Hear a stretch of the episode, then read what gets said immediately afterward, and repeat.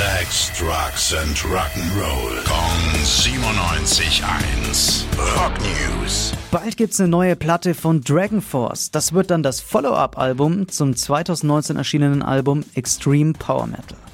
Letzte Woche haben sie dann noch fix einen Record-Deal mit Napalm Records unterschrieben und jetzt werden noch die letzten Feinjustierungen im Mix und Master gemacht. Und dann wird die Platte hoffentlich bald veröffentlicht. Und wer nicht warten kann, kann sich die Band ja dieses Wochenende in Dinkelsbühl beim Summer Breeze Festival geben.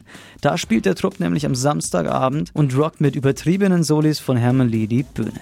Rock News. Sex, Drugs and Rock'n'Roll. Kong 97.1. Frankens Classic Rocksender.